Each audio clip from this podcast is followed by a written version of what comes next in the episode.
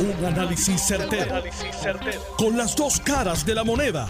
Donde los que saben no tienen miedo a venir. tienen miedo a venir. Esto es el podcast de Análisis 630 con Enrique Quique Cruz. Presidente de la Cámara, Rafael Tatito Hernández, aparece hoy en la primera plana del periódico El Vocero en un artículo en la página 8 del periódico, donde se titula Augura que hay diálogo y apertura en la Cámara. Y dentro de los comentarios que hace Tatito Hernández, asegura que ha cumplido a corto plazo con parte de su encomienda y no resiente las críticas por darle atención prioritaria a temas de estatus político y de índole electoral en el primer trimestre marcado por la pandemia.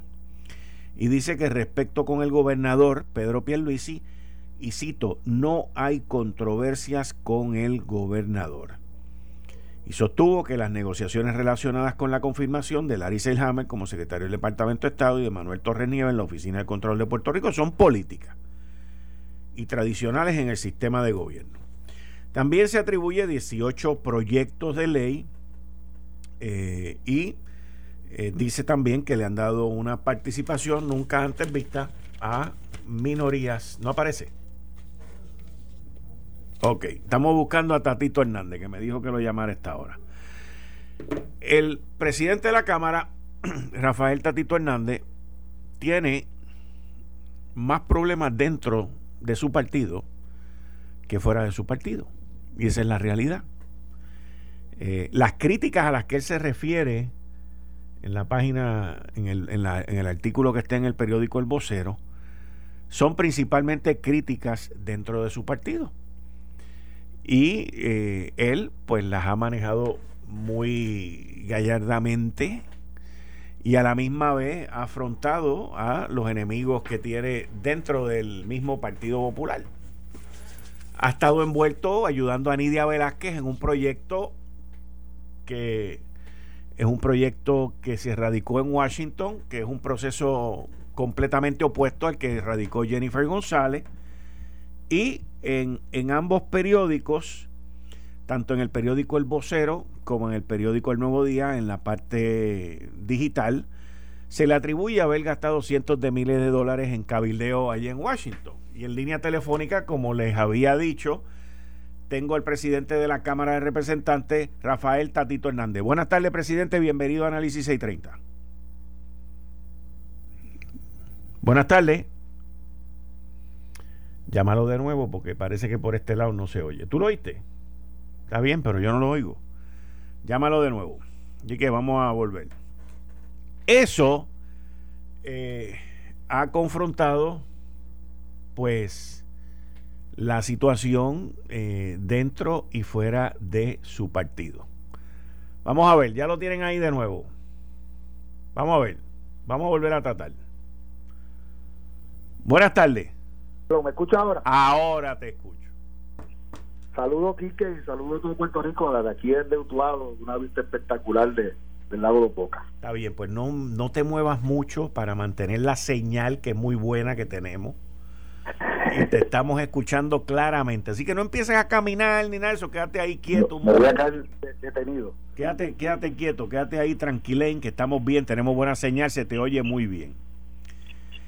El, líder de, la minoría eh, del Partido Nuevo Progresista en el Senado, el senador Tomás Rivera Chats, hoy publica un buenos días que dice, buenos días Puerto Rico, el presidente de la Cámara, hoy en primera plana del vocero, está orgulloso de los 18 proyectos que han aprobado en cerca de cuatro meses. Sí, 18 proyectos básicamente derogando y enmendando leyes, ninguna iniciativa nueva y cero nombramiento. Ah, y no olvidemos las alegadas 25 alternativas súper secretas para mejorar el ELA bueno de José Luis Dalmao. Oye, Tatito, orgulloso, no me digas.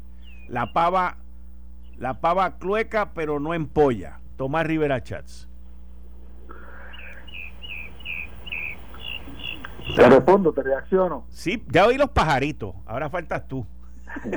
bueno, para, para, para mí, eh, una expresión y que el expresidente del Senado eh, haya tomado su tiempo esta mañana para, para eh, expresar su posición sobre este servidor y el desempeño de este servidor es un halago. Siempre el que conoce verdaderamente política, siempre y cuando estén hablando de mí, bueno o malo, que estén hablando. Me preocupo más cuando hablen de mí. Así que nosotros sencillamente hemos hecho el trabajo. Eh, sí, sí, un mensaje claro y contundente de, de derogar la legislación arbitraria, caprichosa, ilegal, eh, atropelladora del PNP que, que, que, aprobó una legislación en los, en los primeros 100 días del cuatrenio contrastando dramáticamente eh, con la, le quitó el derecho a los trabajadores, atropelló y quitó la, autonomía de las juntas de gobierno de, la, de, la, de las autoridades, este no este, estableció una estructura verdaderamente balanceada para, para mantener las prerrogativas de la Asamblea Legislativa frente a la Junta y los delegó por legislación eh, dándole más poder a lo que dispone la ley promesa. De, eso que estamos hablando. Pues claro, el, el, pueblo se expresó dramáticamente en las elecciones y fue y escogió una asamblea legislativa hiciera contrastes con los desvanes y eso sin hablar lo que verdaderamente se nos ganan que es la corrupción que en eso no tienen no tienen verdaderamente nadie que compita con ella así que eh, sí que nosotros eh, evaluamos el desempeño que no solamente se ve en el Boscoa se ve en la transparencia en el hecho que vamos a hablar a la hora de los contratos, que ahora no hay que demandar a la legislatura para poderlo ver, y que yo no tengo ningún miedo de decirle al, país de dónde este, eh, se está invirtiendo los recursos y los tributos limitados y que ahora cuándo se van a utilizar y cuál es el resultado final. Y no me tienen que demandar, lo ven público, tan sencillo como entrar a la página de la Asamblea Legislativa a ver quiénes son y qué hacen y cuánto se les paga. Así que, eh, claro que hay un dramático contraste en la relación que la nuestra con el gobernador es mejor que la que tenía él con Pierluisi, con, con Juan y con Rick.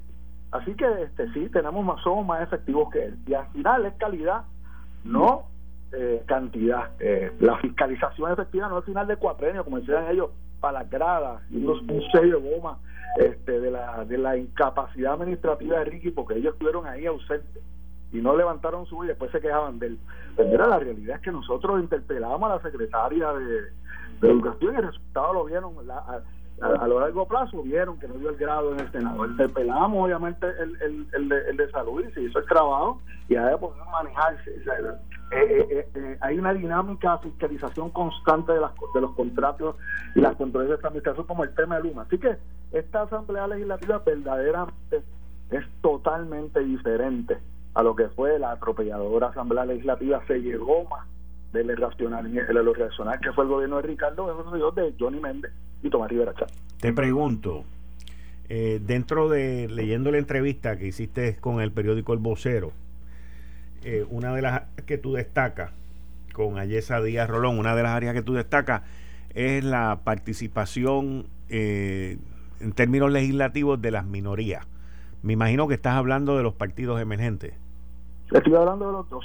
Estoy hablando de los, bueno, en este caso de los, de los cuatro eh, la participación constante, eh, eh, en vez de cinco minutos, ahora son 15 minutos los términos de, de entrevista y participación en las comisiones de, de los portavoces, 10 minutos eh, los que no son portavoces, este, presidencia por, por miembros de la Asamblea Legislativa de minoría, eso nunca ha fallado en la Cámara. Aquí tenemos dos presidentes del PNP, van a aclararlo bien para que del Partido Nuevo Progresista. Hay dos presidentes de comisiones, Ángel, Peña y Memo González, y, y una presidenta de, eh, uno, de uno de los partidos emergentes del Proyecto Dignidad, y Burgos. En el caso de mi movimiento eh, ciudadano y el PIB, pues no quisieron ser parte de las soluciones, pero se le dio la oportunidad, ellos lo rechazaron, así que no tienen manera de cómo de cómo quejarse sobre ese asunto, pero como quiera, se le están atendiendo sus iniciativas, sus propuestas, y se le da el espacio para que se puedan expresar. Aquí no están los descargues y la pasada por encima de, del PNP que le hacen efecto el reglamento y no saben ni qué iban a aprobar. Tenemos markup. Yo siempre he dicho que el PNP es el peor enemigo de la estabilidad son estadistas no practicantes, ni siquiera pueden tener un concepto tan novel como lo hacen en el Congreso los markups, donde uno puede ver los cambios que se dan al final del resultado del trabajo legislativo en la comisión y que la gente se le dé publicidad. No, ellos son estadistas de nombre, pero operan como República Bananera. Y en eso, bueno, Rivera no hay duda, ni siquiera los, PNP reconocen su capacidad legislativa, ver como que si fuera un, un, un, tipo chavista de esto, tipo Fidel Castro, porque ese es su estilo, ¿verdad? Eh, aquí que nosotros sí estamos practicando con lo que es la unión permanente con los Estados Unidos, atesoramos eh, la ciudadanía americana, obviamente bajo Estado Libre Asociado, y lo practicamos, lo ejercemos en nuestro trabajo en el día a día, y sí tenemos buenas conexiones en Washington, las que ellos ni siquiera tienen. Increíble, los estadistas no tienen buenas conexiones en Washington. Son un non-entity en Washington. Nadie los conoce. ¿Son unos qué? ¿Unos qué? ¿Son unos qué? ¿Son unos qué? Non-entity. Ah, non-entity, que no existe. Non-entity. O sea, él, grita mucho acá, pero que es un gatito allá. Eh, vamos a hacer la analogía correcta. Es una chupita de río allá, porque él dice que es tiburón. Una chupita de río. ¿Sabes, bendito? Aquí, esto no solamente visitar, hay tienes que invertir recursos proporcional a los limitados que tenemos, porque si comparamos China con China y botellas con botellas, pues el que me busque un contrato de asesoramiento en Washington del Ejecutivo que esté al nivel de lo que estamos invirtiendo nosotros, bendito, esto es, esto es nada, lo sabes, tú conoces bien lo que cuesta invertir para poder tener acceso y poder hacer el trabajo en Washington. Así que, pero la, pregunta, la, la, pregunta, la pregunta en ese en ese sentido es cómo Rafael Tatito Hernández, presidente de la Cámara, eh, entiende o interpreta eh, el 52.5% de la gente que votó por la estadidad, que son 655 mil votos, y que ese número de votos son más, son más, son más que los votos del Proyecto Dignidad, del PIB, de Victoria Ciudadana y que la mitad del Partido Popular sacó. ¿Cómo, tú interpretas ese esa mayoría de, 600, de 650 mil y 52.5? Te voy a dar la premisa porque nunca he hablado de este tema.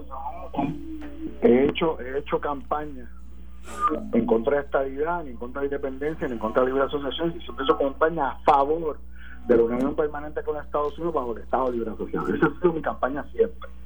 Ahora, hay un por ciento grande, esa es la realidad de puertorriqueños, el 85%, lo dije en mi ponencia en el Congreso de los Estados Unidos, atesoramos la unión permanente con los Estados Unidos. Y al no haber una alternativa, ese es el diseño de exclusión del PNP. De la gente se asusta, esa es la realidad. Pero ¿cómo que, cómo, cómo, cómo que diseño? ¿Cómo, que ellos conocen, votaron obviamente un mecanismo que no fuera de independencia, que fue como lo vendió, como lo vendió el PNP. Esa es la realidad. Si ahí estuviera el ELA, si tuviera el Estado Libre Asociado, no iban a sacar 52 jamás en la vida. ¿Cómo? Ah, que no iban a sacar 52% jamás en la Pero, ok, vamos, vamos, vamos a decir. Yo no te estoy adjudicando, yo no te estoy que no ganaran. No, no, no, no, no, no. No, no, está bien, está bien. Pero no, pero no, pero no hubieran tenido un 52% pero pero ustedes eh, los populares no se sintieron incluidos en el 48 47.5 del no. Es que verá yo he hecho no te pregunto te pregunto tú votaste por el no tú votaste por el no. las encuestas del Partido Popular las preguntas del Partido Popular el presidente del Partido Popular. Conmigo por la libertad de presidente de la Cámara y mi libertad de ser una persona autónoma en estos asuntos. Está bien. Tú votaste por el no ¿Tú votaste por el no? No, yo, yo dañé la papeleta. Yo no creo, yo, yo, esa, yo, yo fui consistente con el planteamiento que hice a la Junta, que era que había que boicotear la consulta, pues no habían excluido, eh, no habían eh, eh, eh, descartado, ¿verdad? No habían excluido del proceso. Ahora, hay mucha gente en el Partido Popular y yo me, siento con compañeros, porque acuérdate que en el Partido Popular también hay muchos estadistas, hay mucha gente que no lo entiende, muchos independentistas, pero estadistas también. Y hay mucha gente que sencillamente se asustó por sí. Así que yo no considero, eh, y, esto, y esto lo puedes probar en, la, en, la, en las diferentes consultas previas, que un tú a tú, donde esté la independencia, la libre asociación, el Estado libre asociado y la estabilidad, ganar la estabilidad con No va a pasar, eso no ocurre. Así que ese, ese, es mi planteamiento, por eso por eso mi propuesta en Washington no encuentro la estabilidad. Yo no estoy cabildeando para excluir la estabilidad no hay, no hay nadie que pueda probar que es un planteamiento como ese. Pero yo estoy pidiendo un proceso justo, inclusivo, donde, donde el, la oportunidad de que todos nos podamos expresar. Eso es. Pero, Tatito, pero te pregunto, tú apoyaste y viajaste a Washington en dos ocasiones para darle tu apoyo y tu opinión a lo que Nidia Velázquez y Alexandra Ocasio presentaron, ¿cierto? Bueno, viajé en una y la otra viajé a través del Zoom. O sea que participé de la vista a través de Zoom, de videoconferencia, pero sí viajé y estuve presencial el día de la erradicación de la medida de eh, Nidia Velázquez, eh, Ocasio Cortés y eh, su homólogo en el Senado, el, el Bob Menéndez. Correcto. Tú apoyas ese, ese proyecto, ¿cierto? Completamente. Considero que es la oportunidad que tiene el Partido Popular eh, y los que creemos en el Estado Libre Asociado para poder tener una relación directa desde el punto de la controversia jurídica, esa es la famosa controversia, ¿verdad? Sí, pero la, la pregunta... justicia con miembros de la, el Congreso y el Senado Federal. La, la pregunta te la hago porque el, la cláusula territorial y, el estatus de lo que se supone que sea el Estado Libre Asociado fue un punto de controversia en el proyecto de Nidia Velázquez y en la misma Junta de Gobierno del Partido Popular Democrático. Pero esa no es la controversia, esa es la controversia. Es que todo gira a través de eso. Pero yo quiero aclararte una cosa. No, yo eso es lo que te estoy diciendo, que esa es la controversia. En 1990 yo me estaba grabando para año, así que yo no fui el que redactó, por supuesto para récord histórico, yo no fui que redactó, ¿verdad? porque se me adjudican cosas que yo no he hecho, el que el Partido Popular decidiera aspirar a un Estado libre asociado no colonial. Eso lo decidieron en 1990. Y que el Estado libre asociado fuera uno no territorial. Eso lo escogieron y lo decidieron hace 30 años atrás. Y no ha cambiado. El día que cambie y digan que eso no es, pues entonces se modificará. Pero yo estoy planteando consistentemente la posición institucional del Partido Popular Democrático como está. Y lo aprobamos en una resolución en la Cámara con las cuatro alternativas y se aprobó con treinta y pico de votos. Así que, así que este, para, estar consistente, 29, 28 votos, 28 votos, tres votos adicionales. Así que eh, yo no he cambiado nada lo que ha sido la posición institucional del Partido Popular. El día que cambien, y las visiones jurídicas, porque pues la controversia gira, no solamente los populares, los PNP también tienen controversia sobre este asunto. Punto de vista jurídico, ¿verdad? Por eso el, proyecto de Nidia no habla de no habla de alternativa y le permite a dirimir esa controversia jurídica sentado con el secretario de Justicia y con miembros de la, del, Congreso y el Senado. Chacho, pero de aquí a que eso se dé, como Nidia lo escribió, este yo me he retirado de aquí y tú tienes canas. Pero esa es mi única alternativa porque en el otro me sacaron. bueno, pero lo que pasa, lo que pasa es, Tatito, lo que pasa, pero lo que pasa es que que ese, ese proyecto que tú apoyas es un proyecto básicamente de congelar el balón. O sea, porque es un proyecto que inclusive estamos en abril, y las próximas elecciones viene un nuevo Congreso y ya nos vemos y adiós. Pero no hay ningún proyecto perfecto, no hay ningún proyecto eh, que dentro del proceso legislativo eh, no se puede enmendar o suceder y presentar propuestas.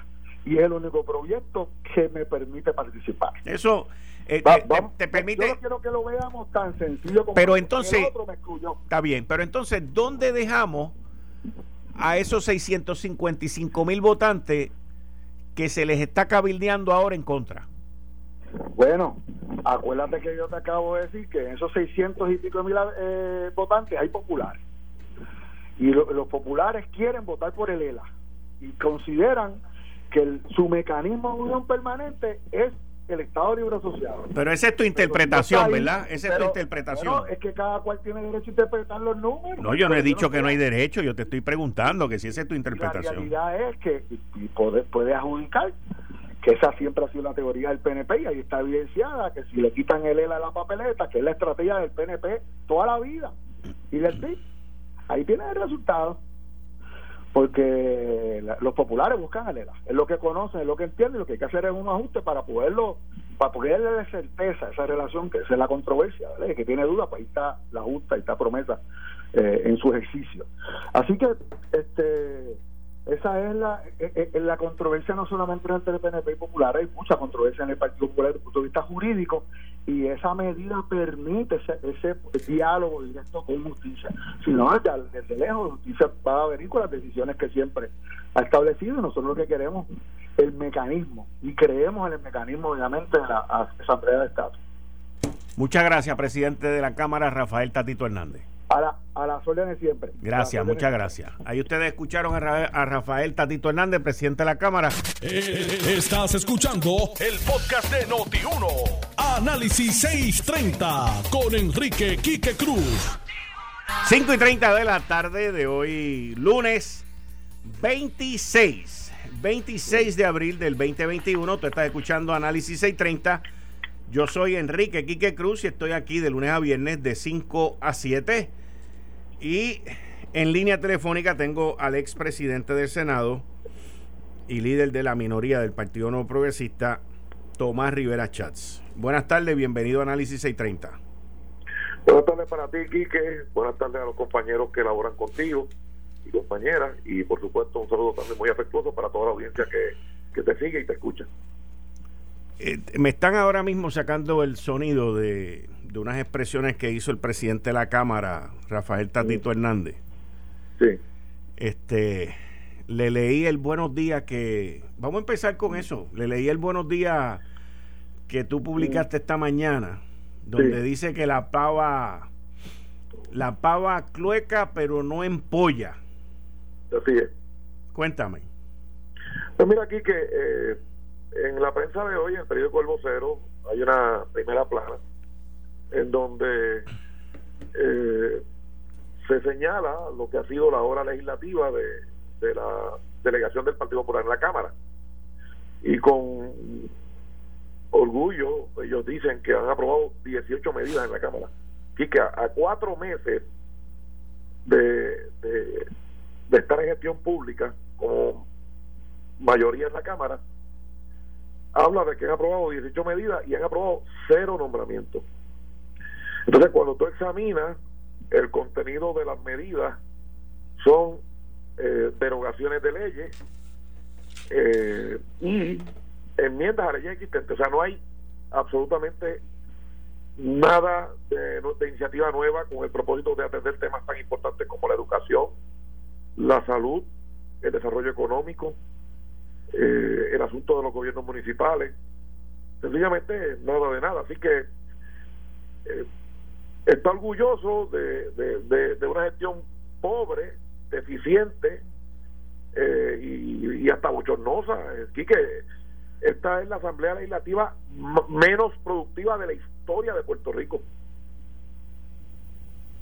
En los primeros en los primeros 100 días y por lo que le quede. tú no le puedes pedir pena al olmo, no tienen capacidad aquí que. ¿Cómo, ¿Cómo es el ambiente allí? Bueno, Quique, sencillamente eh, los alcaldes han podido hablar de, de su gestión en los 100 días. El gobernador, en su mensaje de igual manera, nuestra comisionada residente, los legisladores del PNP hemos estado presentando medidas y hemos estado atendiendo varios asuntos, pero ni la Cámara ni el Senado Popular han atendido sus responsabilidades. No hay legislación aprobada, apenas un proyecto de ley llegó a Fortaleza, uno, uno, Quique, en cuatro meses. Eh, 18 en la Cámara y una producción bajísima también en el Senado. Eh, no hay eh, iniciativas de parte del Partido Popular y los partidos emergentes que, que sean atractivas o que sean innovadoras como se comprometieron a realizar. Así que de nuevo, eh, lo que hay que comparar el dato. O sea, no es quien lo diga, es mirar el dato y en efecto no hay ninguna productividad, no hay ninguna gestión. Entonces, vamos a hablar de materia de estatus. Se fueron allá a la vista pública y, ustedes vieron lo que pasó. Hicieron el ridículo los populares allí, con todo lo que ellos dicen que tienen todas las conexiones y que son, eh, ¿verdad?, lo que son. Hicieron el ridículo allí en las vistas. ¿Y qué? radicaron un proyecto, radicaron un caso en el tribunal para impugnar la elección del 16 y lo perdieron. A lo mejor, también está orgulloso de eso. Así que aquí que eh, no pueden culpar al PNP de la capacidad menguada del Partido Popular y su liderato. Entonces, tienen una pelea a ver quién va a ser el líder del partido entre algunos alcaldes, el presidente del Senado y el presidente de la Cámara. Y la realidad es que no hay ninguna política pública estableciéndose en la Asamblea Legislativa por parte de, los, de, los, de las delegaciones del Partido Popular No hay ninguna, ni siquiera, ni siquiera hay fiscalización efectiva ni inteligente. No la hay. Y, y sencillamente han demostrado que son unos buenos para nada.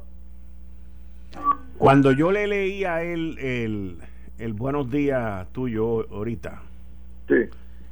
eh, te describió como autoritario, chavista, Fidel Castro, Sí. que grita mucho, pero aquí en Washington eres no existente, que tú eras una chopita de río. eh, y, y tengo aquí el sonido, porque me lo acaban de entregar ahora de lo que él dijo, que me gustaría que tú lo, lo escuches y me Sí, reacciones. que no hay problema. sí. y me reacciones. digas, No, no, pero espérate. Aquí voy. Eh, Vamos a hacer la analogía correcta. Es una chupita de río allá, porque dice que es tiburón. Una chupita de río. ¿Sabes, Tito? Eh, Aquí, esto no es solamente visitar, ahí tienes que invertir recursos. Ahí está. Así que pues yo lo más que puedo hacer es referírselo a mi compañero Jorge Navarro, que está en la misma liga de él, que, que bregue.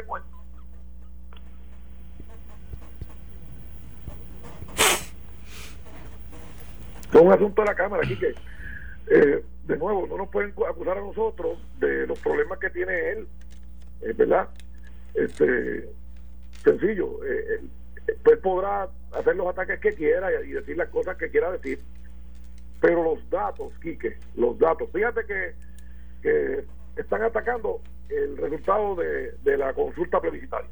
Sí, básicamente, básicamente ese es el enfoque del cabildeo por parte del Partido Popular, de la, tanto en la Cámara como en el Senado. Y te dijo, y te dijo cómo votó. Me dijo que había dañado la papeleta. Bueno, la dañó toda, porque votó creo que por Charlie también, así que también la dañó. Así que Tatito dañó toda la papeleta. Y es que esa es su capacidad. Su capacidad es dañar, no producir. O sea, no tiene una medida emblemática como presidente de la Cámara y en el Senado tampoco la hay. No hay ninguna medida emblemática en temas de salud, en temas de educación, en temas de desarrollo económico, en temas de los municipios, en temas plebiscitarios. Son sencillamente unos buenos para nada. Y que eh, y el récord los delata. No importa quién lo diga. O sea Quique en los primeros tres días de enero del 2017 los primeros tres días de sesión nosotros aprobamos 12, no- 12 proyectos 12 medidas y 12 nombramientos en los primeros tres días y en cuatro meses ese señor está se siente contento porque aprobó 18 medidas y cero nombramientos cero hizo ridículo en la corte con el caso, hizo ridículo en la vista. Entonces, le sugiere al PPD que en la Asamblea de Gobierno atiendan 25 alegadas alternativas de Lela. ¿De qué están hablando? Que, Quique, ¿sabes? yo le voy a dar a Georgie que Georgie le mete las manos y acaba con él rapidito. Eh. Sea, Georgie es un punto triste en la Cámara. Muchas gracias, muchas gracias. Gracias a ti, Quique. Ahí ustedes escucharon a Tomás Rivera Chats, eh, expresidente del Senado y el líder de la minoría del Partido Nuevo Progresista, eh, contestando, reaccionando. Y, y la realidad de todo esto es que aquí hay una mayoría de 52.5%. Ese sen- 52.5% significan aproximadamente más de 650 mil votos. Esos 655 mil votos son más que la suma total del proyecto Dignidad, Partido Independentista, Movimiento Victoria Ciudadana y la mitad de los que votaron por el Partido Popular. Y no le quieren dar paso a lo que esa mayoría ha dicho. Primero la campaña fue por parte de los populares que le votaran al no. El Partido Popular votó por el no. Se envolvió en la campaña en contra, en, en contra del sí. Y ahora entienden y dicen que no estaban representados. De la única manera que puedo entender esa estrategia, de la única manera que puedo entender esa estrategia, es que divide y conquistará. Y ellos entienden que la estadidad en un plebiscito donde estén todas las opciones, habidas y por haber, van a disminuir el número de la estadidad. Lo cual yo lo dudo, pero todo continúa siendo un retraso y un atraso a lo inevitable, a lo inevitable, que es la estadidad. Usted honestamente se cree, mire, los estadistas creemos en ser parte permanente y, y sin ningún tipo de excusa de la nación norteamericana. No solamente permanente, unión permanente, pero una unión de igualdad. La unión permanente que te ofrecen los populares, primero no existe y segundo no es de igualdad. Yo soy estadista, yo creo en la estadidad y creo que es lo mejor para Puerto Rico. Aquí yo oigo a muchos soberanistas y muchos populares soberanistas también decir, no, porque cuando nosotros seamos esto y aquello, vamos a poder negociar con otros países. Explíqueme qué es lo que vamos a negociar. Dígame qué es lo que vamos a negociar, porque cuando usted va a negociar algo, pues usted lleva algo y el otro quiere lo que usted tiene. Pues dígame qué. ¿Qué es lo que nosotros vamos a negociar? No le saben decir a uno. Otros que abogan por la independencia y no se atreven ni a mencionarla, tampoco dicen qué es lo que van a decir en esos tratados. Tampoco te hablan de desarrollo económico y cuando tú le pones el tema de salud, como lo he hecho yo en debates que he manejado, te dicen que la salud la vamos a bregar con los fondos federales y que los Estados Unidos está obligado a pagarnos una penalidad por habernos hecho una colonia. ¿Ok? Uno puede decir lo que quiera, que pase otra cosa. Pero nuestra economía, nuestra economía está siendo federalizada, como me decía un amigo mío en estos días recientemente que estaba hablando, me dijo, mira aquí que la economía de Puerto Rico está siendo federalizada. Y me dice, el gobierno de los Estados Unidos va a invertir en Puerto Rico más de 80 mil millones de dólares para construir escuelas, para construir carreteras, reparar y construir carreteras, para infraestructura, la red eléctrica completa, construirla nueva, la red de autoridad de acueductos y alcantarillados, todo eso nuevo, y vienen más billetes para acueductos, porque dentro del plan de infraestructura de Joe Biden, viene para las tuberías y viene para el, el incremento, el crecimiento en agua potable, en electricidad con el 5G y en todo lo que tiene que ver con infraestructura vial, incluyendo los aeropuertos. Y a nosotros nos van a tocar más millones de pesos con ese plan que está Biden ahora mismo gestionando. Son dos entre 1.9 trillones y 2.3 trillones. Esos son otros 20 mil o 30 mil millones más. Van a pasar los 100 mil millones de dólares que vienen para Puerto Rico. Y usted me va a decir a mí que no nos quieren, que nos desprecian y que Puerto Rico no va a ser Estado. ¿Ah? Mire, para muestra un botón, esas cosas usted no las va a leer en la prensa, usted no las va a escuchar en muchos sitios en esta isla, porque los medios de comunicación en general, estoy hablando ahora en general, yo soy una excepción, pero en general tienen unas vías de comunicación. ¿Alguno de ustedes ha escuchado en los últimos meses de este año, los últimos dos meses, ¿alguno de ustedes ha escuchado la crisis tan brutal, más grande que ha habido en la nación norteamericana ahora mismo con los inmigrantes? en la frontera, mucho más grande que la de Donald Trump. ¿Usted ha visto algo por ahí? Nada. No sale en ningún medio. Usted no la va a ver en ningún sitio. No la va a ver. Y como ese tema, hay muchos más que están ocurriendo ahora que usted no los va a ver. Porque los medios no quieren hablar de eso ahora. Eso lo utilizaban, yo no estoy defendiendo a Donald Trump, vamos a estar claros, pero eso lo utilizaban porque los medios querían sacar a Donald Trump y todo era una guerra en contra del individuo, lo cual el individuo cometió sus barbaridades también y perdió las elecciones. Pero hoy, hoy, la crisis más grande en la frontera de los Estados Unidos se está llevando a cabo y usted no ve un solo reportaje. No ve una sola toma de televisión. No ve nada. Nada de nada. Y como ese tema, hay más temas. Hay otros temas. Pero la prensa no quiere hablar de eso ahora. Ahora son otras cosas. Ahora es eh, eh, Biden contra Putin. Eh, y, Biden sale por allá. Ronnie, estoy contigo ahora y muchas gracias. Y Biden sale por allá ayer y dice que en Turquía en 1915 hubo un genocidio. Estamos hablando de 106 años más tarde. Y eso solamente tiene una razón. Eso no tiene que ver con el genocidio.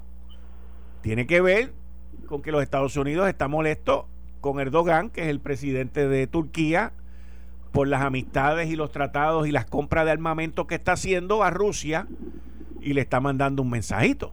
Y ya los Estados Unidos no le va a vender más armamentos a Turquía y están en ese rollo por ahí. Por eso sale de genocidio que le da una racarraspera a Ronnie en la garganta. Pero, Ronnie, ¿cómo tú estás?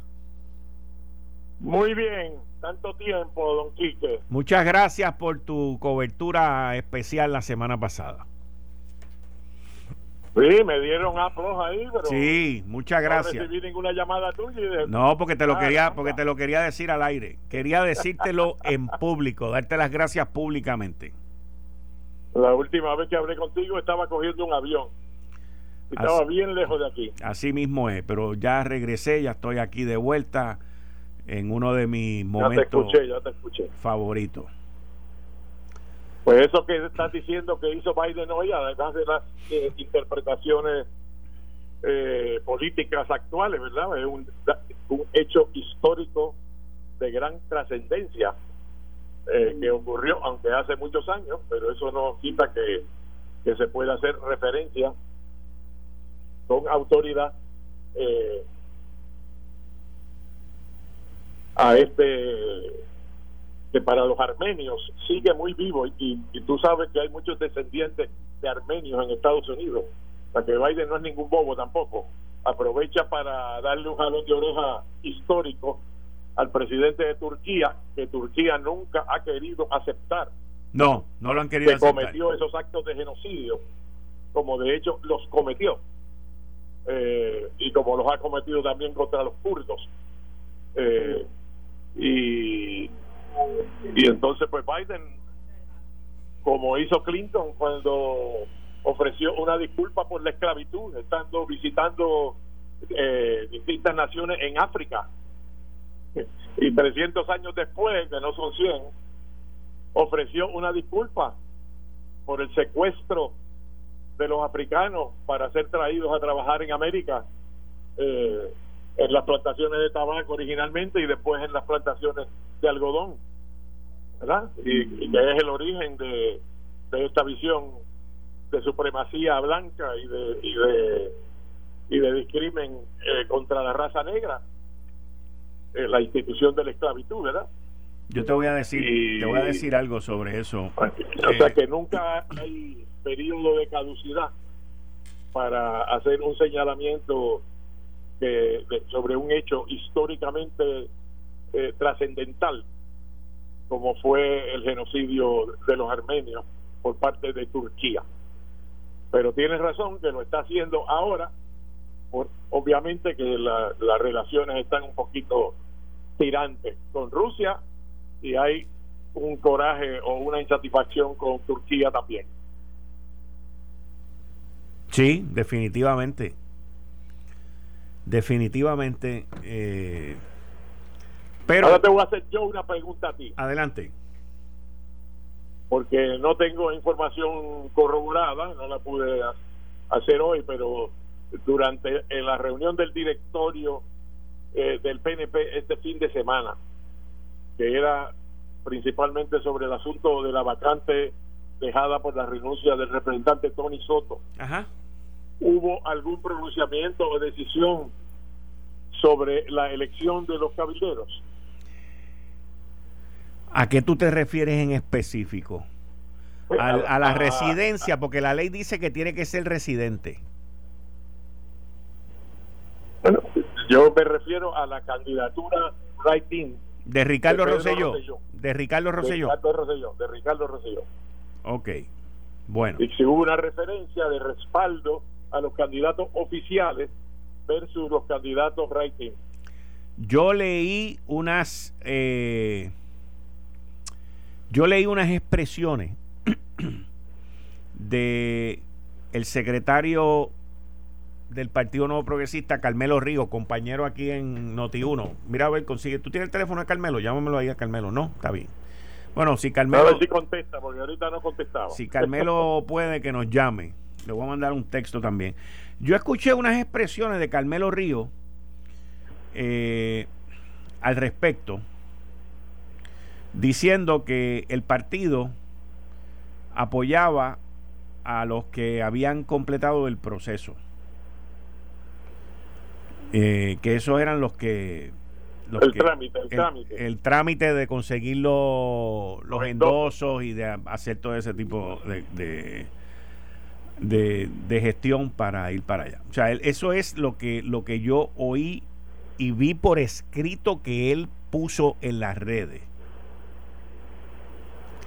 Así pues, que es un asunto algo delicado si se está planteando una candidatura a Pero eh, de igual manera dijo que que no, que no iban a, descualificar a nadie. Y entonces ahora también por las redes leo eh, un, un, posting que hizo una persona aquí sobre una entrevista que le hicieron a Carmelo Ríos al respecto. Y dice, excelente entrevista en la que Carmelo Ríos dijo que los Roselló tenían residencia en Puerto Rico y en Washington, D.C. Pero esa se la tenemos que sí, y, añado, y domicilio en Puerto Rico, porque el interés de regresar es lo que define el domicilio, que es eh, lo, lo más relevante en términos de los derechos a votar. Así que está interesante la controversia, ¿no? Me imagino, me imagino que... Hay que ser residente, eh, pero hay que ver realmente si qué tiene que ver con para votar para votar eh, si no está votando en la jurisdicción de allá eh, cuál es su domicilio y si esto aplica también para ser candidato que ya no es ya no es para votar verdad sino para aspirar a una candidatura de esta de esta naturaleza eh, y obviamente pues nadie le puede cuestionar a, a Ricardo Rosselló las credenciales para defender la estabilidad. Y, no, y si no hay ningún impedimento legal a que él participe, pues esa candidatura pudiera ser, como discutía yo con Gary durante los días que estuviste fuera, eh, la llave para lograr una participación grande electoral. Tanto los que están a favor como los que están en contra van a querer ir a votar. Porque uno de los peligros para el movimiento estadista eh, de esta elección es poner en práctica el plan Tennessee, ¿verdad? A elegir una, al elegir una, un emisario, una delegación congresional, que le han llamado por ahí cabildero, ¿verdad? Pero, o shadow congressman, pues uno de los peligros es que no vaya la gente a votar. Bueno, Ronnie, pero es que... mil personas ahí. Sí, es que tú no... Yo, no creo que en, que en, una, en, un, en una votación como esa tú muevas mucha gente. Eso sería lo lógico, lo que acabas de decir. Pero eso va a tener un efecto político, porque los adversarios del Estado... Oh, definitivamente. Sí, sí. Sí, yo estoy... la fiebre. Sí, sí, no. El, fuego. Yo sé que por ahí, yo sé que por ahí es que van a ir, pero como quiere eso no ah, Pero si, pero, si es candidato. Pues irán, irán 10 o 15 mil más, pero no, no, tampoco va a mover 100 mil personas. No, no, eso va a crear una gran controversia que va a llevar mucha gente a votar. No todo el mundo va a estar a favor de Rosselló. Algunos irán para votarle en contra. No creo. por los otros. No creo, fíjate. Y otros a favor. No creo. Yo creo que. No creo. Digo, eso es. A favor. Eso es, eso es el, el, el, el, En inglés se llama, no sé cómo se dice en español, pero lo que acabas de plantear ahora es el wishful thinking de los populares. No, no, wishful thinking. Yo te estoy planteando objetivamente que la baja participación electoral en, en, en esa elección especial no es buena para el PNP ni para la estabilidad. Así que si ya que se tiraron en la piscina sin saber si había agua, consiguieron los chavos el consentimiento implícito de la Junta, el que no se presentara esto por una resolución conjunta para reasignar recursos ya asignados a otra unidad fiscal. Si ya se consiguió todo eso, ahora el peligro es que no vaya la gente a votar, que no haya interés. Y por lo tanto, una de las cosas que resolvería ese problema del desinterés es la candidatura de Ricardo Rosselló. Ese es el lado bueno. El lado malo es que es el regreso al escenario político de Ricardo Rosselló. No todas las gramas son no todas las gramas son fértiles y verdes que en el vecino, ¿viste? no. Bueno, de todas maneras, yo quería saber que, si había una expresión del partido sobre eso o no. La única. a preguntar a Carmelo Ríos. Sí, la única que escuché que leí de Carmelo era que el partido va a apoyar a los que cumplieron con el proceso, pero no va a impedir a los demás. Número uno. La segunda que oí, que la acabo de oír ahora, que la acabo de leer ahora, es que Carmelo en una entrevista en otro sitio dijo que Ricardo Rosselló tenía residencia allá y acá. Y eso me parece correcto, eso último. Pero la pregunta no es si el partido va a apoyar. La pregunta es si es permisible que participe. Sí, el partido sí, el partido no va a, quitarlo, no va a impedir que él participe. Entonces lo que falta es que él apruebe la campaña. Alguna gente dijo, de hecho, la amiga Mitalia Rivera, autenticó durante una de las colaboraciones eh, de, aquellos días que estuve a cargo de tu programa, autenticó que sí estaba ocurriendo reuniones y, de organización y campaña. Eso, eso yo entiendo que la información que yo recibí cuando llegué la semana pasada era correcto y que inclusive la ex primera dama Beatriz Rosselló estaba aquí en esas gestiones. Estuvo en Puerto Rico. ¿Eh? Y yo, en un, análisis que yo hice en este programa, el 28 de enero de este año, que tengo la grabación ahí, pero no para ahora, más adelante, dije que Ricardo Rosselló iba a ser candidato de rating el 28 de enero. La vi venir desde iba a ser candidato en la elección especial. Eh, de rating, eso es correcto. Es más, la voy a guardar para el lunes que viene. la voy a sacar. está buena, está buena. Estoy esperando para mayo, porque sacarla desde temprano en abril no, no es bueno.